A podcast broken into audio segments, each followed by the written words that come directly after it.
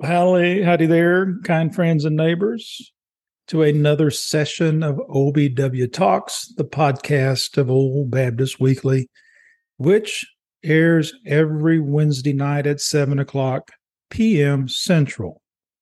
And we welcome you to watch that broadcast and pray for it and uh, pray that it'll be a blessing to you. But right now, we really need your prayers as we embark upon a, a moment of reflection in our study. You'll notice there's three of us and not four. We're missing our dear brother Joe. He's he's had a, a procedure and he's still recovering from that and he's going to be okay god willing he's he's fine it's just he needs to recover his strength and i think he'll be with us next week so uh, if you would keep him in your prayers and keep sister sandra in your prayers too yes and as we go through in the church that he serves of course. So today we're going to take a step back and we're going to look at what have we learned so far in galatians? Uh, what what is it that stands out to us from the study that probably didn't stand out so much before?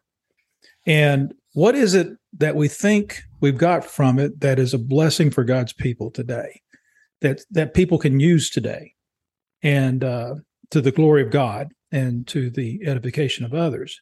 So we're going to do that. We're going to have prayer. I think Brother Jerry was who's going to pray first.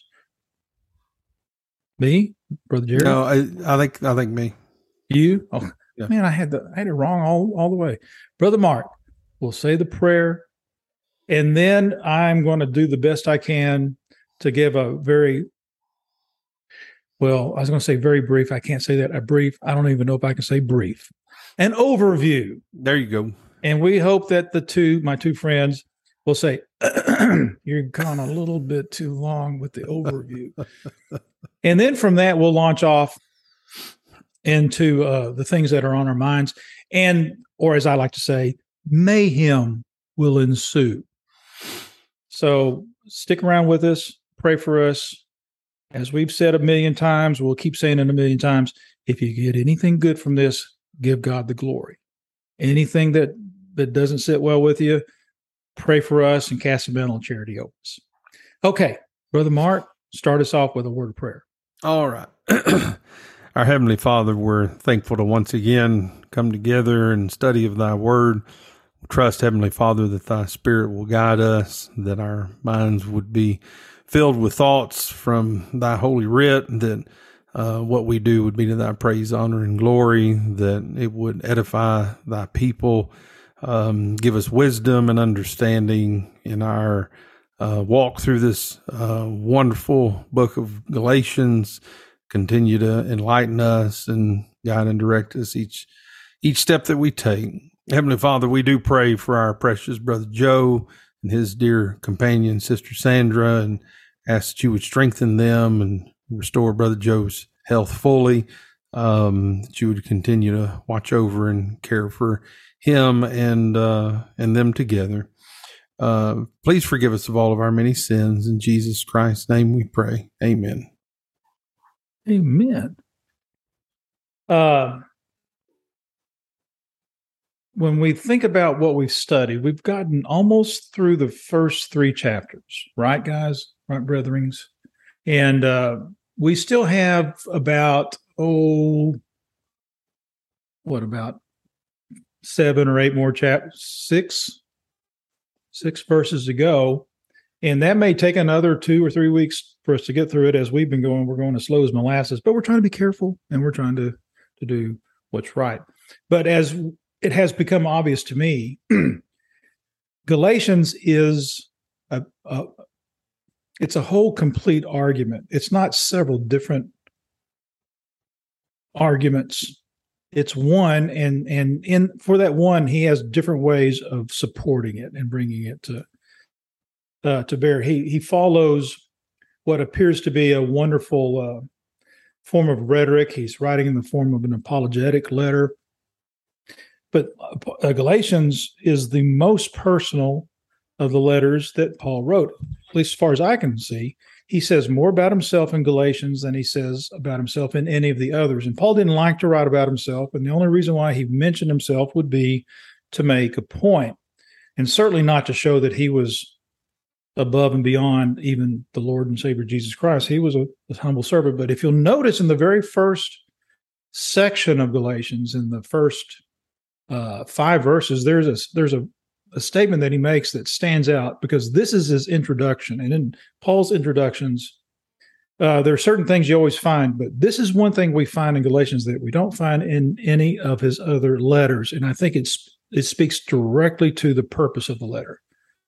It says about he writes about Jesus Christ. He says in the fourth verse, who gave himself for our sins that he might deliver us from this present evil world according to the will of God and our Father. This this is a theme of the letter. It is the death of Christ and what it accomplished.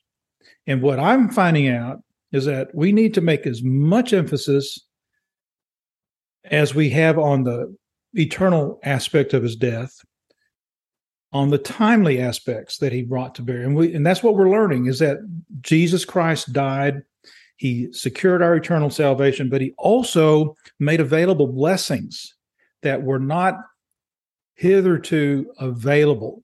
And especially to people like us, Gentiles that are not Jews, we hadn't we didn't even have access to the kingdom of God, but now we do.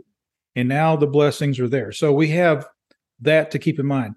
The first two chapters, I think, are are occasions for him to respond to his antagonists. We call them the false teachers. We don't know how many there are. There may have been one or two or more, but these men came in after Paul. These were believers. They were Jews. They were believers of the gospel. They were members of the church of God, probably members of the church at Jerusalem. And they had come after Paul had left the Galatian area and said, basically like what we find in Acts 15 1, except these Gentiles are circumcised, they cannot be saved. And this is the problem that dogged Paul everywhere he went because his his responsibility, as we find in the first chapter, uh, when he talks about about God separating him from his mother's womb and calling him by his grace, he said he revealed his son to me and for the purpose of preaching the gospel of Jesus Christ to the Gentiles and Paul was given a revelation. I, I, think the revelation that he got carries such weight upon what he writes about in Galatians.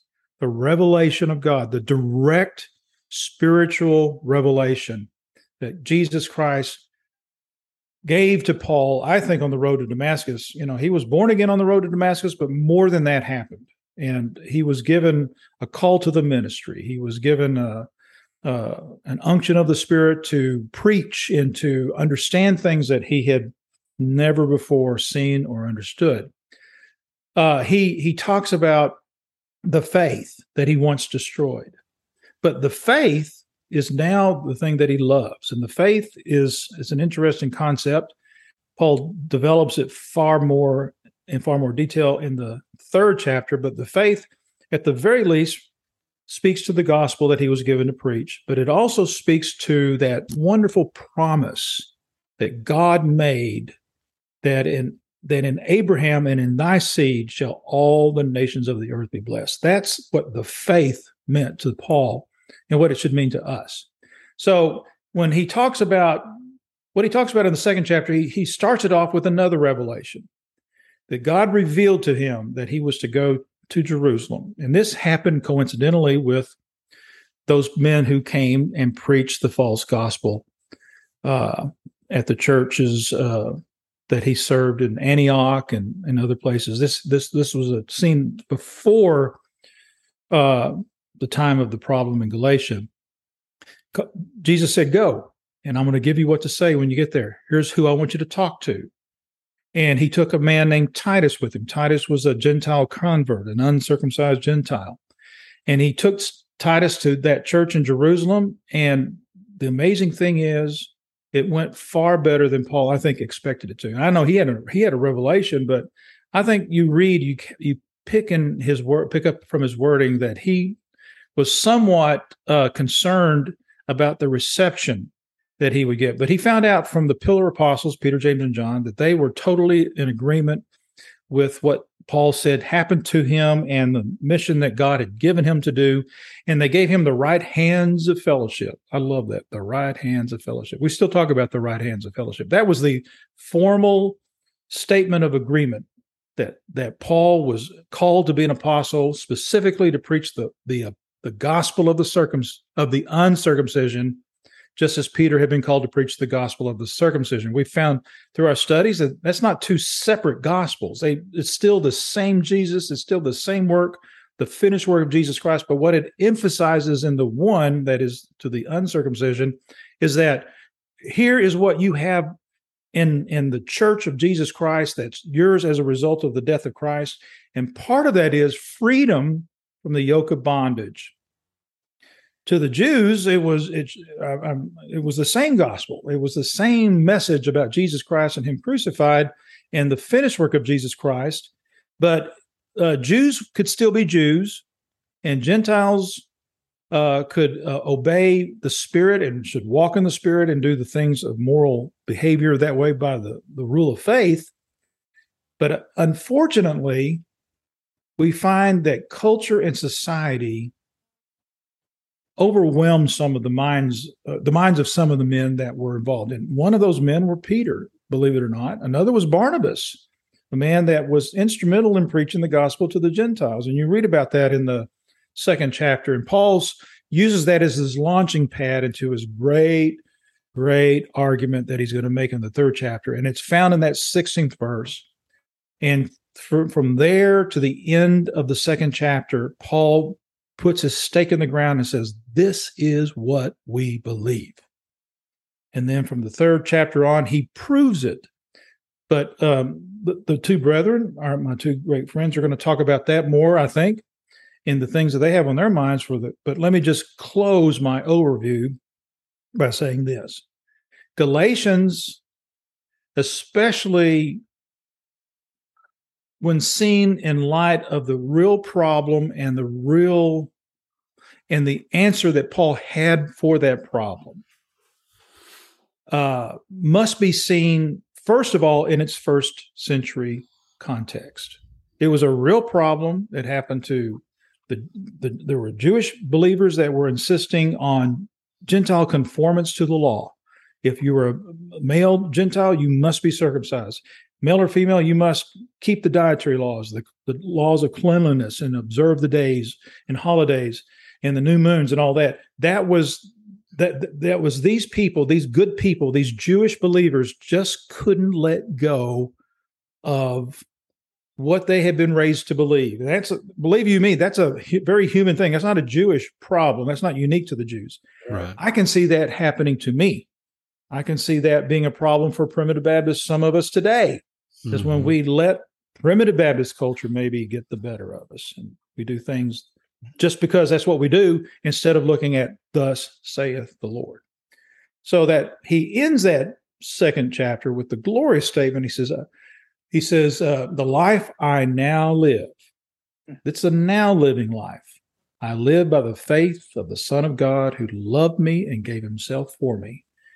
That faith of the Son of God is a key component. And I think we'll talk about that more as we go through this review. But Jesus Christ, by his faithful obedience to God, not only accomplished our salvation, he freed up the blessings that were promised to us through Abraham. And he also modeled for us or exemplified for us what it meant to live a life of faith. But where would we be without the faithful work of Jesus Christ? And that's why Paul says, I do not frustrate the grace of God. And he closes with this he says, For if righteousness should come by the law, then Christ is dead in vain. Hmm. And it's almost like this. He doesn't write it, but it says, But Peter, we know he didn't die in vain, right? Christ didn't die in vain. So if he didn't die in vain, then grace reigns supreme. If grace reigns supreme, there cannot be the works of the law involved in any of this, right? That's, I think, some of what he says. And then we go into the third chapter, the deep waters of the third chapter. and as I like to think about it, Paul starts off with the big what. The big what. What happened to you when I was, to you Galatians, when I was last there with you? Something special happened. You read about it in that first chapter. It was that the that Christ was crucified in their very midst, in, in their very eyes, evident, set forth among them. It was a powerful display of the grace of God through the preaching of the gospel. And that shouldn't surprise us at all. I mean, he may seem like he's writing about something that was only happening then. It doesn't happen now, it's never happened. Because what I can say in my own experience, there's been moments when I saw Christ crucified in front of my eyes as a man of God was preaching with the power of the Spirit, and something happened to me. Not regeneration, but I felt a power that I couldn't explain otherwise. And then he asked these questions How did this happen to you? Did it happen because of something you did or because of what's, what God did? Obviously, it's what God did, and he he frames it in the phrase the uh, uh, the, the works of the law or the hearing of faith, mm-hmm. and that is speaking about the gospel that preaches the finished work of Jesus Christ. When we preach that gospel, God hallows it, He blesses it, and He powerfully uh, raises our our, and heightens our senses to what he's done for us, is doing for us, and will yet do. It happens during that and not through what you do to bring glory to yourself. Hmm. And God will not bring forth these things any other way. And and what happens? They had the Spirit. You know, that was promised. That was what God promised to us, going starting with Abraham. You can read about it in Joel. And then you can read about it in, in, in, things that Paul says when he says all spiritual blessings in heavenly places in Christ. And that's what I'm going to close with, brethren, is this. There are all sorts of blessings. There, every single blessing you can think of as a blessing is in Christ. You can't get it outside of Christ. You can't you can't work outside of Christ to get them. You must be in Christ. That speaks to position, if I understand anything. You must be in Christ. How you get in Christ? You're chosen in Christ for those that are in Christ, those are the people that Christ died for. He died for them to, to pay the sin debt and secure for them their home in heaven. But what else happened? There's a lot of other blessings that we get that we don't necessarily talk about as we ought to. And I think that's what I'm getting from the study. We need a balanced approach. And if anything has been made obvious to me, is that Galatians is eminently logical and it makes sense if you catch on to the facts of what Paul is getting to. And that, in summary, is this God did for us what we could not do for ourselves by sending Jesus Christ to suffer, bleed, and die for us, and by freeing us from that curse that we were under. We now have the Spirit not in that sense of regeneration, but in the sense of conversion, in the sense of blessing. Brethren, I could go on and on, but I'm going to stop there. Thank you. I'll I'll hang up and take your responses offline. No, that's that's what you do on radio programs. Sorry about that. Is that okay, brethren? That uh, it wasn't a joke. It was. It wasn't nearly in the league. Oh, good lord! Don't even think like that. Don't say anything. what? What? Oh, you know, brother Mike. Uh, the things that you said are, are so compelling and thought provoking because I know Brother Mark and myself both have uh, gleaned the same uh, as you have in this study. But the thing that captures me is the the passion and the fluidity of how it is that you move through all of that. Uh, this study that we have embarked upon in this this letter to the churches at Galatia has been so illuminating, um, and it, it has it has definitely had a great impact upon upon me. Uh, if nothing else, it has cemented in my mind, I think better than any ever before, the need to hold context mm with both hands and do not let it slip. Because we can teach biblical truth. We ought to, we have to, Yes. but we can teach it from the wrong place in the Bible. guilty. Guilty, guilty. And I Only have one's done not guilty that. is Brother Mark. He's never done that. I have done that out Yeah, of never. the letter to the churches at Galatia. And God be my helper, uh, I will do that no more. Absolutely. Um, oh, we, we certainly do miss Brother Joe, and, and We I do. appreciate you Nobody uh, can live taking like the Joe. point and and really kind of giving us an overview. There are so many things that um, that are upon my mind and my heart relative to what we've studied so far. But one of the most important things, and you referred to it a number of times, is the the the function and the presence of the Spirit relative to the uh, imparting and the receiving of the gospel. Mhm. Uh, you know, Jesus told the the woman uh, at, uh, of Samaria at the at the well in John chapter four that God is a spirit, and it is imperative. It is absolutely mandatory that we worship God in spirit and in truth. And I I wonder sometimes if we have maybe lost sight of what that really does mean. Um, we put a lot of value in in different things in our church lives. Sometimes, if we're not careful, we'll elevate preachers uh, beyond the station that God has set them in before us um, as a great blessing to to the church as they are servants unto the church. But I wonder sometimes if we take our eye off of the the value of the presence of the Spirit of God. Uh, maybe sometimes, and as I say this, I'm I feel conviction in my own heart. Maybe I'm not praying for it like I should. Maybe I'm not looking for it as I should. Uh, maybe those times when I look around and I see other people being fed of the gospel, their countenance reflects that as the Spirit is blessing the preaching and them the receiving. And I wonder what's going on uh, because I'm not experiencing that. Uh, Paul makes such a, a tremendous point of the value, the importance, and the evidentiary nature of the presence of the Spirit while in the presence of the preaching of the gospel. Mhm. Uh, in our study, we looked at uh, Peter's uh, account in Acts chapter 10 with Cornelius, and, and we see there that Peter uh, Peter went there as instructed by the Lord. But while he was there, something dramatic happened in his presence, and it was undeniable to him that God is not a respecter of persons. And that took place because the Spirit came down Mhm. the spirit was present as peter uh, did what he was commanded to do and that was to uh, preach unto the family of cornelius.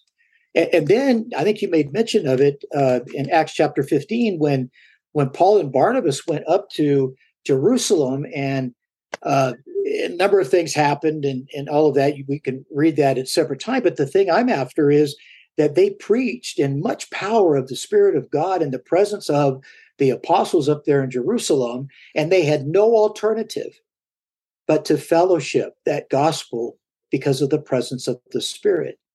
And the results of it was that they gave unto them the right hand of Christian fellowship. They fellowshiped the gospel that was preached because of the presence of the Spirit. Yeah. You know, we do something similar to this.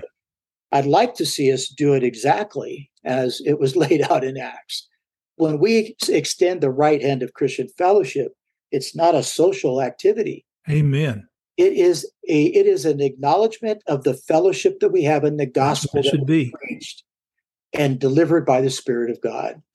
And then, and and then lastly, so Brother Mark, get ready. Uh, in uh, in in our study in Galatians, and I'm gonna just I'm gonna probably jump around as I try to to talk about a couple of things. But in in chapter three, verses one through three, Paul he's beside himself. Yes, I- he I is. would he is beside himself. And he uses hard terms. Foolish Galatians, who has bewitched you? I mean, to think of having something that was delivered unto you by the evidentiary presence of the Spirit, which bore witness of the evidence of Christ being crucified before them. You mentioned that in their very experience. How do you leave that, Brother Mark? How do you move away from that? How is it that we how is it that we leave the person of the gospel? right. And by leaving the gospel, how do we do that? When we have been blessed to feed upon Ooh. the mm. gospel that has been, been delivered and anointed by the Spirit of God. So true. I'm not sure there's anything more serious that we do in stepping in error in our lives than to do that very thing. And Paul Ooh, was beside himself. He was in it. That's one of the biggest takeaways that I've had uh, in in this study. There are others, but that one is is just profound. And God blesses us continually to be in the presence of the Spirit of God. We pray for it. We're in the presence of it, and it's become so commonplace. I'm afraid sometimes that we don't understand the miracle that's taking place. Amen. Mm. Brother Mark. Man, he just stops. I gotta stop. Why? or, I won't. Uh, you're gonna. you're he's gonna right, Mark. He'll keep going if you let him. He will. Yeah, yeah. I don't. I think all three of us would be guilty of that. Absolutely, we would. I don't do. You know, uh, along those lines, brother Jerry, Paul Paul says to the church at Philippi in the first chapter, um, in the twenty seventh verse, that he said, "You stand fast in one mind." Then he says, um, "Striving together yeah. for the faith of the gospel." Amen.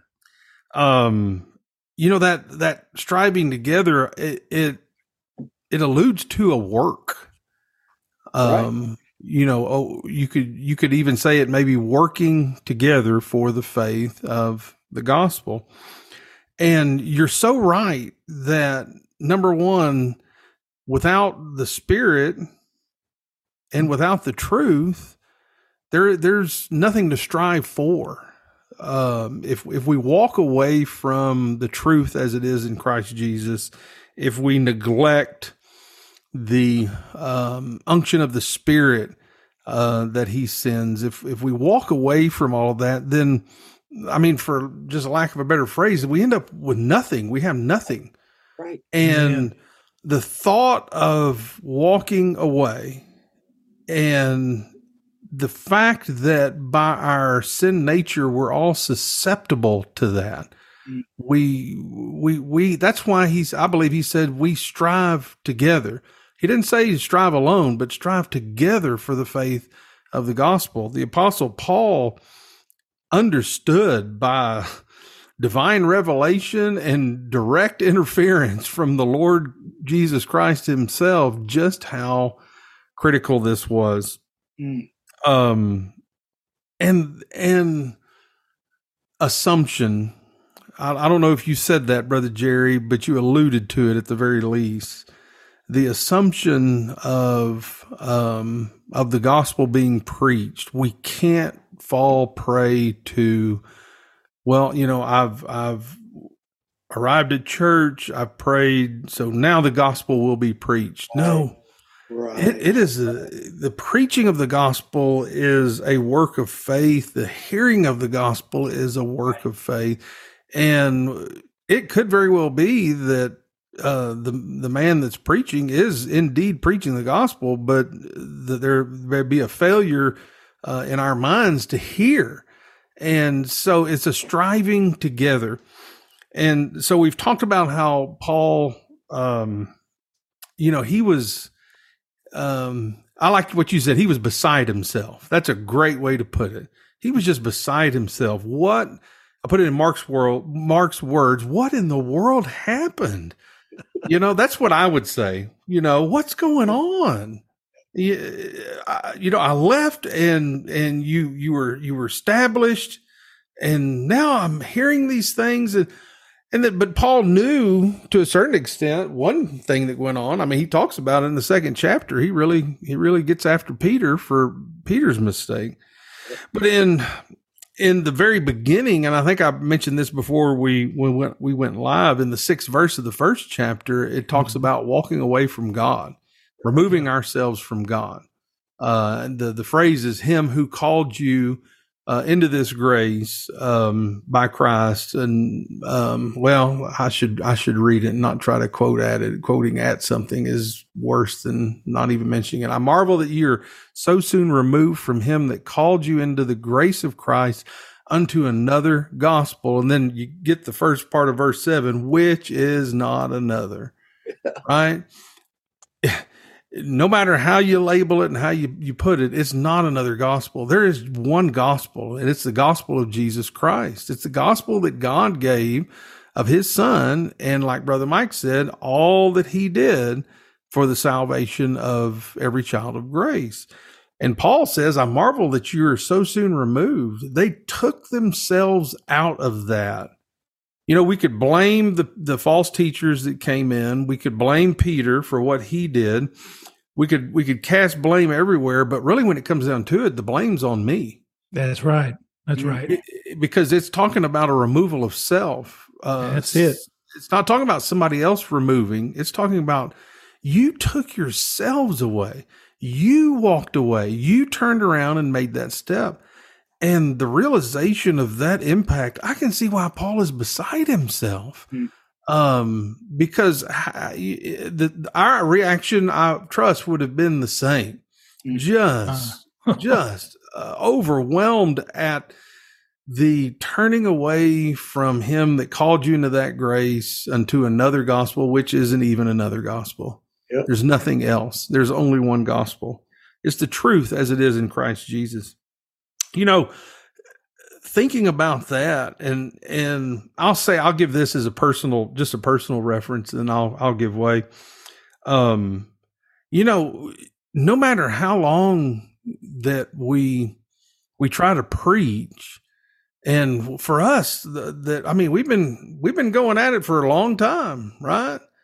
And yet still every Sunday you get up and you pray and you wonder it, I'll tell you one thing: the preacher, your preacher, your pastor, does not take it for granted. I mean, there is be, a be serious. there is a dreadful reliance on the Spirit of God to bless that man to preach, Amen. no matter if they've been ordained for a week, a year, thirty years, fifty years, whatever the case may be. That that that continuation goes that is never taken for granted that should be an encouragement to us as a congregation not to take for granted.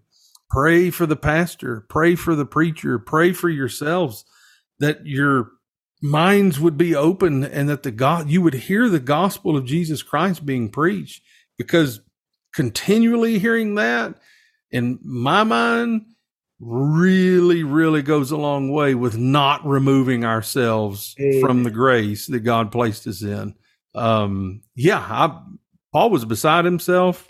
I get it, Paul. I'm right there with you. Right. You and know, that's one more thing. Sorry. Yeah. That's the lesson for today. It is. Right. There you go. The Galatian letter was written to a real church with real problems to real pe- people that the apostle Paul was concerned about and praying for uh, not for their souls to heaven, but praying that they would return to him that put them in that and that they would stop frustrating the grace of God. Yes. But it wouldn't be preserved to this day if it weren't applicable to the problems that we sometimes face in our own churches or in our own lives yes. in my yes. life. Yes. And it's still applicable today. Don't discount it as a historical lesson only. It has application today. Amen, brother Mark. Okay, now I'm stopped. So true. You know, I let me just say this. I know Brother Mike has a bunch of things that he'd like to say, and of I course I would. uh, the points that you you make um, relative to this this piece, you know, and I'll use myself for example, just so uh, people don't take offense. It's possible for me to be sitting in the pew and be removed. Mm-hmm. Yes. Uh, we we sometimes look at this from the perspective of, hey, wait a minute, what's wrong? I- I'm still going. I'm going to church. I'm faithful. I go to church every Sunday. I'm faithful. I'm doing what the Lord would have me to do, and you should. That's what we ought to be doing. What what was the circumstance in uh, in Galatia? They weren't leaving the proximity. Right. They were adding something to the faith of Christ. They were adding something to the gospel.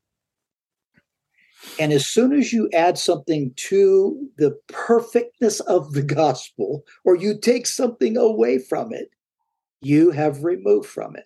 yes, you have. You have Yes. removed from it. So you talk about the pertinence of this uh, letter uh, to the church today. Oh, it's highly relevant because we are surrounded by distractions and things that, quite frankly, we tote around with us and we carry them with us to church. And we go to the motions and then we leave wondering, well, why wonder what the preacher wasn't blessed today? Mm. I mean, that is that that is real, real, real life stuff. Yeah. Yep. And and Paul knew full well the the fullness of the blessing that was theirs uh, through the anointing of the Spirit and and their response to the gospel that was visible to Paul. He saw it firsthand, and you know what else? They saw it and experienced it Yeah. firsthand, and yet it wasn't enough in some way. It. I ask myself in studying this today: is is the church enough for me? Is it enough? Is the gospel enough? Hmm. Well, it sure is. Amen. it ought to be. It ought to be, Brother Mike. It ought to be.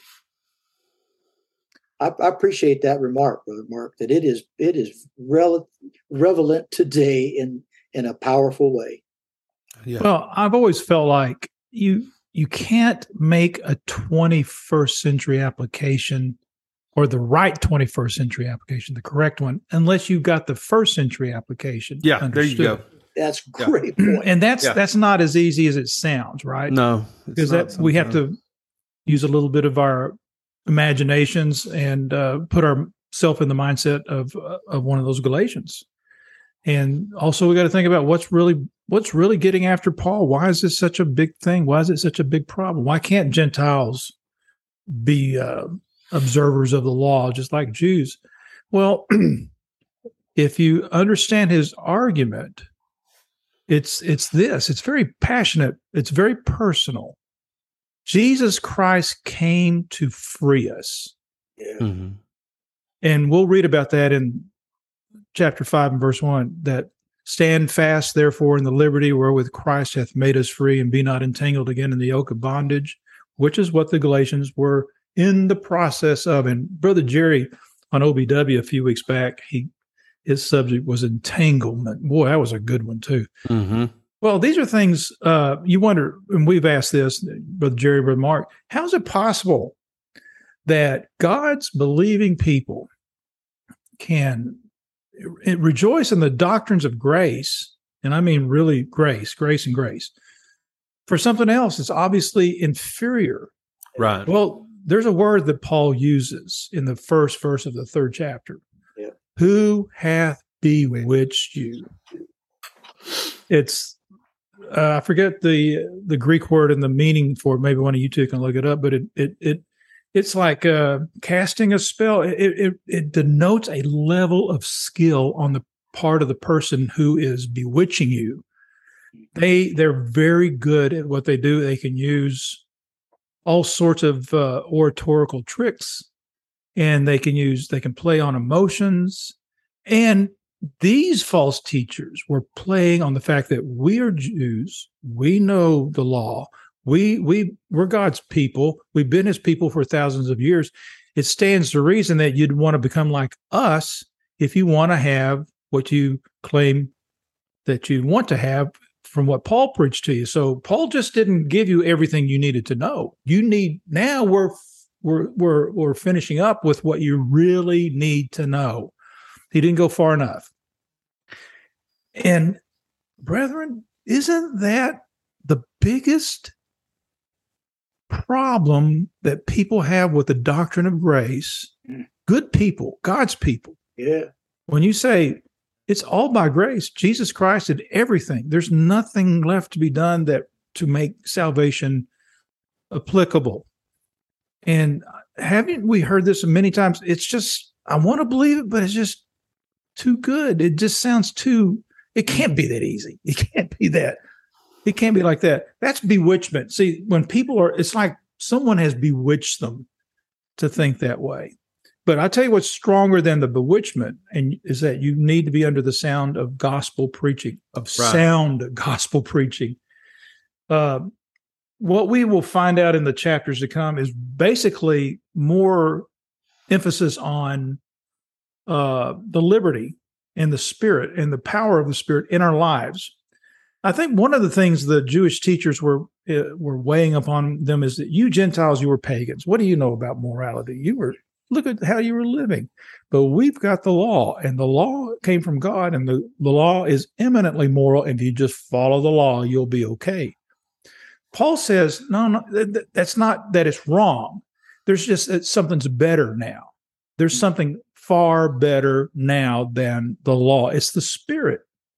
If you walk in the spirit, you're going to manifest the fruit of the spirit. And the fruit of the spirit, those nine things, we'll talk about this in more detail later on. Jerry and Mark, though they're already saying we weren't going to go into the chapters that we haven't gone into yet. Well, they've done this lots of times to me already. So just get over yourself, okay?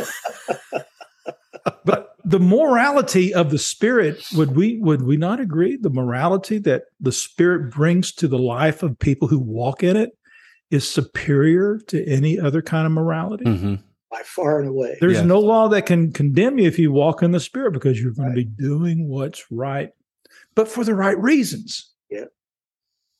and so we we have talked a lot about paul's way of dealing with the uh with abraham Mm.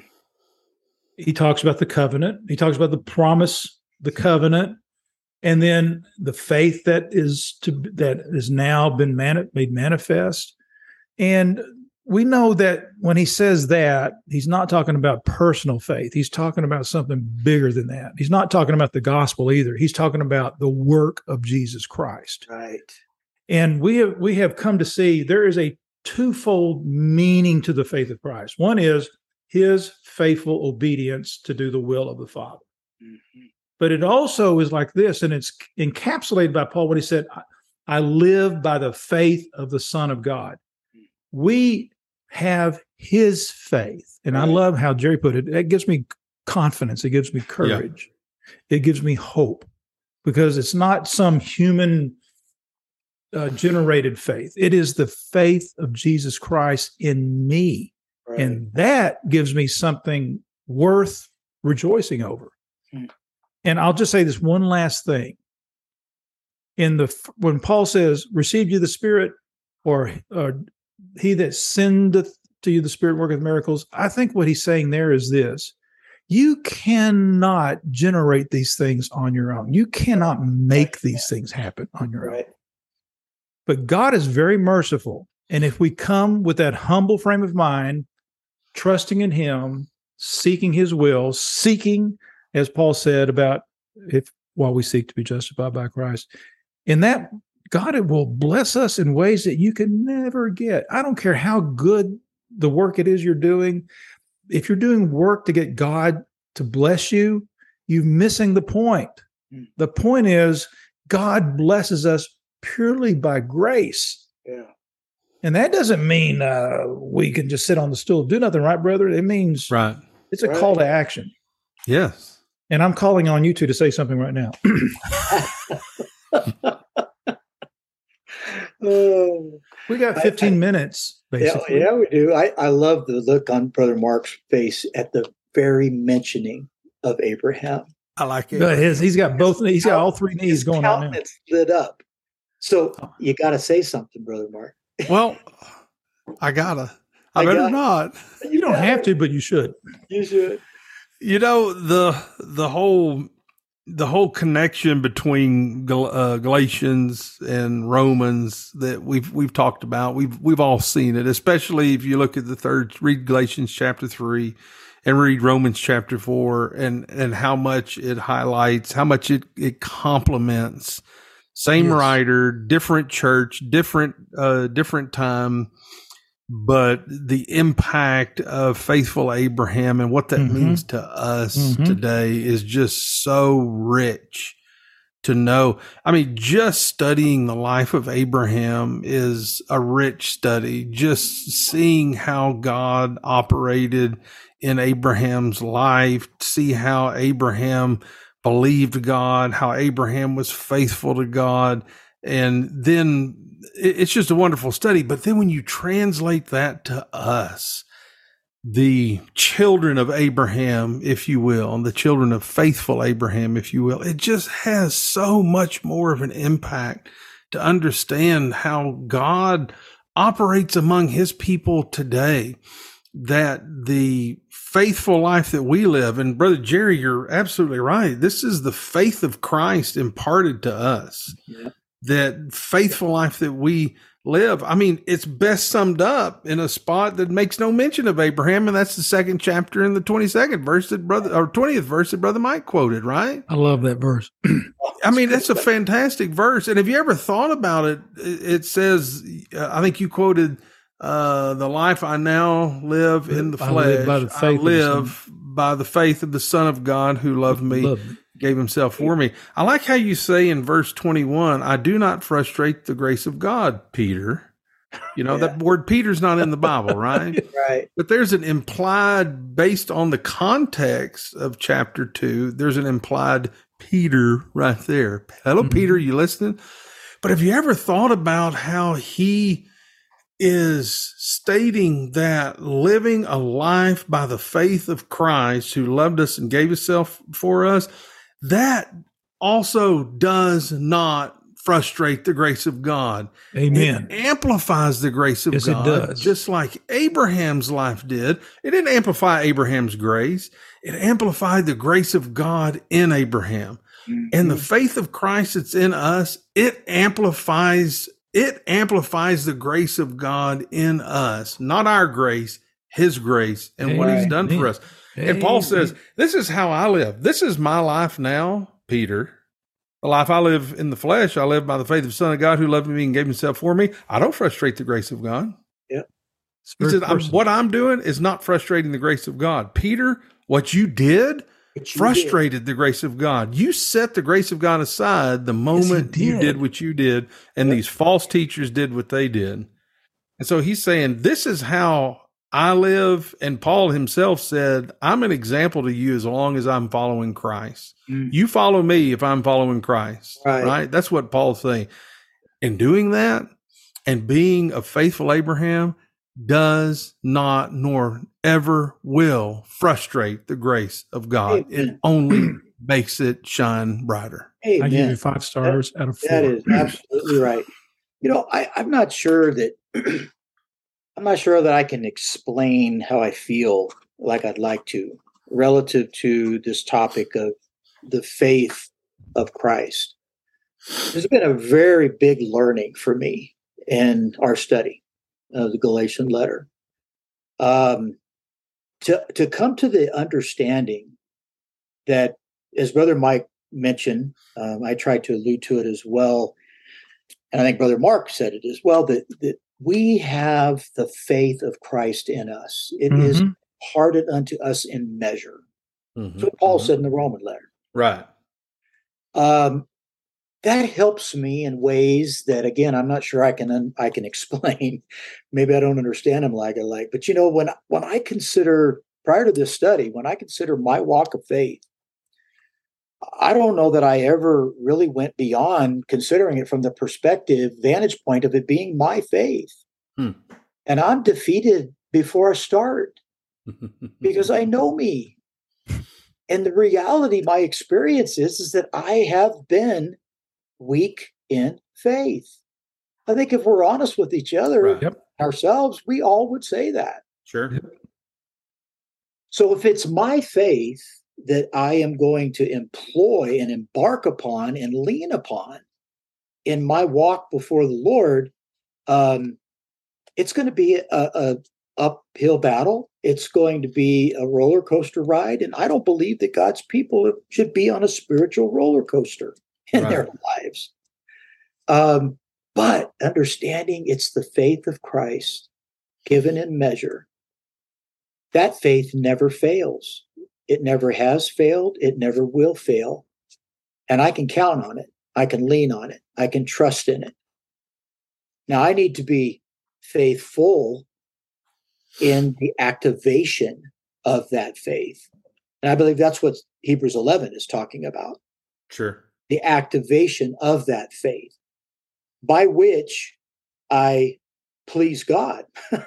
Right. and doesn't that yeah. make sense? Yes. The faith of Christ pleases God. Well, when I activate that in my life, God is pleased.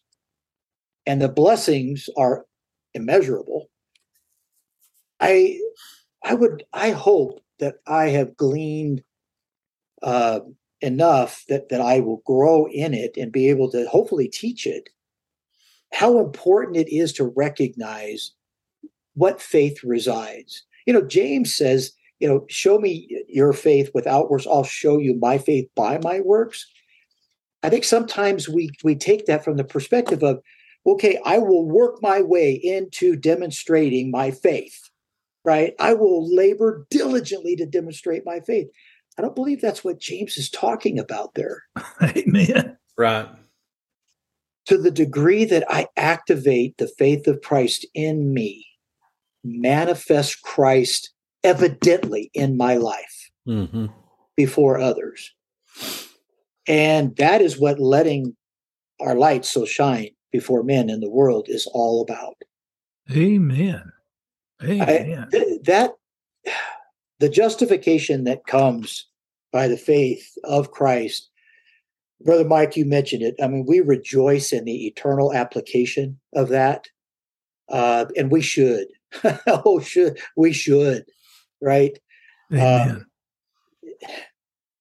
but consider the the practical application of that. It to me, in my mind, it it's it and I may be foolish in it, but it really feels like it's going to be easier to please God. Mm-hmm if I will activate that faith. Well, he, his faith pleased God. That's for sure. That's right. he pleased his father every time. And and God God was pleased so much that he made of that sacrifice a propitiation. Yes, sir. that appeased his wrath. Yes, sir. right. And uh, let, let, let me. I know we're close. Let me harken back to a verse that I think is so important. It's that fourth verse. It talks about Jesus who gave himself for our sins. That uh, that's going to be echoed in Galatians two twenty two when he says, "I live by the faith of the Son of God who gave Himself, who loved me and gave Himself for me." Well, right, gave Himself. This speaks to a voluntary act on His part. That's a faith act on His part. Mm. That that is putting Himself in that position of Amen. giving up His life. He gave it. He gave Himself for a reason for our sins. Now, that obviously speaks to eternal. Hmm. But notice how Paul then says that he might deliver us from this present evil world. Yeah. I see in that more than just deliverance eternal. That that word means to rescue us. He rescued mm-hmm. us mm-hmm. right from this present evil world. And the and you know some of the blessings that we have in Christ are totally uh unconditional, right? And thank God they are. It's, right. it's the ones that deal right. with our salvation right. to heaven that are unconditional. But there are also blessings in Christ that are conditional, contingent upon our believing the gospel, our taking up our cross and following Him, our stepping out on faith. I, I can't tell you how many times when I've done the few times that I have stepped out on faith that God has blessed me above what little effort I put into it. I think this is where we now see how this teaching is for us today because we still live in this present evil world. Right. We live in it, but we're not of it. Christ has rescued us from us. We don't have to live as slaves to this age in which we live, this age of time. It's going to have its end anyway. Yes. But we can live right now as if we're in the age that has no time, the ageless Mhm. age that's to come. That's that's to me that's comforting. Yeah. I get lots of consolation from that, just knowing we are we are blessed, and the blessing becomes more obvious when we do the things that Christ Right. laid out for us to do. Right? That's right. He's very merciful. We've got about five minutes. There's so much to be said, right? I mean, we I know. We always talk about the meat on the bones. I had every intention of just clarifying everything, and all I showed was how much unclear I am on certain things. But we love this letter. yes. We love how the Lord blessed the Apostle Paul to write what he wrote. I'm sorry for the problem that started it, but it is, in many respects, the problem that Yeah. has faced the church. Different disguises, different names, mm-hmm. right? Different modes of attack, but it all ends up the same way. Is it up to you or did mm-hmm. God do it? Mm-hmm. And that's in the nutshell what the problem is. When you start thinking that it's up to you to make God love you, that's a bad place to be. Yeah. yeah. Jesus Christ died for us for that purpose. Okay, closing thoughts, brethren. Anything y'all want to say? I know we've been talking. Basically, the whole thing's been closing thoughts, right? Right. It's been summary thoughts. It's been summary thoughts too. Any any thought that sticks out? I mean, anything of an application for God's people today? Thinking about Galatians, how how does it ben- how does it matter? Why should it matter to me today? I know we've we've touched upon that, but I'll give you one last whack at it. you know, I, I'll be so bold as to use the, the name of Abraham in a sentence in Mark's presence. Uh, Hey, he doesn't own the the, the Well, rights I know he I don't care I who he love- says. I don't listen, care who Mark Rowell is. I, I, I love the light that Brother Mark has uh, and, and the joy. Okay, okay. The Lord's blessing. All right. But I, I want to say this um, the promise that was made unto Abraham is yet beneficial for us today. You better believe it. Yeah. And it came by promise from God. It was an agreement between God and Abraham. Amen. That's right. Amen. I mean, as much as I love Abraham and the, Right. the faithfulness of Abraham and uh, the things that he did in his life and the fact that he staggered not at the promise of God, it was by promise that it came. Uh, the promise that was made to Abraham in Abraham's experience was fulfilled in his experience because he was faithful. Yeah, that's right. If Abraham had not have been faithful, the promise that God made that is still applicable to us today, it still would have been carried through. Yes, That it would. Right. Abraham would have missed the blessing. Amen. Great observation. The the illustration of the promise in Genesis uh, 15 just captivates my mind. That the God of glory, in in, in a way, just pulled back the clouds and had Abraham look up and he says, "Tell the stars." That's not just to count the stars. No. I mean, that, that is to tell the story of the stars. If we don't get that, we're missing the big point. Right. And brother Mike, it's we're still telling the story of the stars. We stars still telling it. because God promised. God promised, and we're still blessed to tell the story of the stars. Man, it gives me chills. I Yeah, got them right now. I got goosey bumps. it does me too. Oh, All right, brother Mark, take us home, brother. Take us home.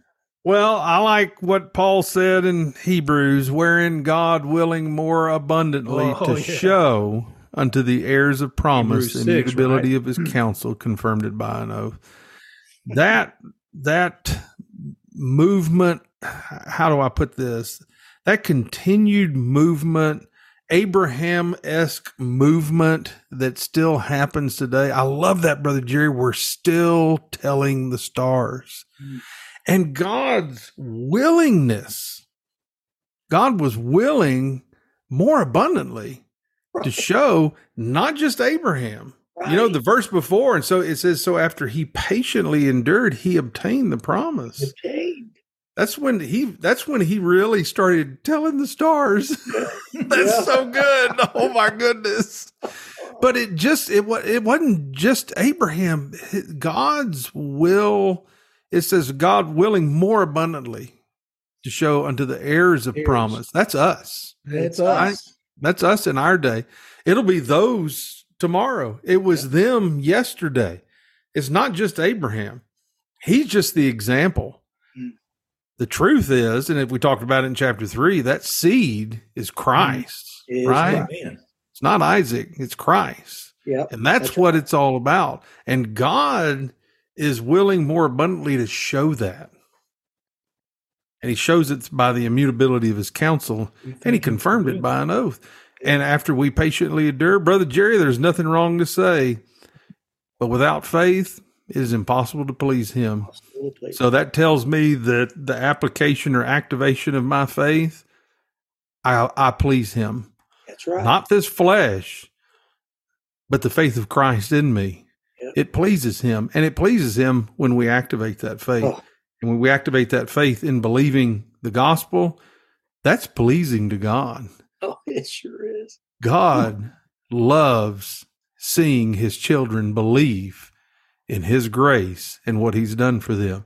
Amen. Don't remove yourself from it. Amen. No. Amen. No. No, because you're removing yourself from him. yeah.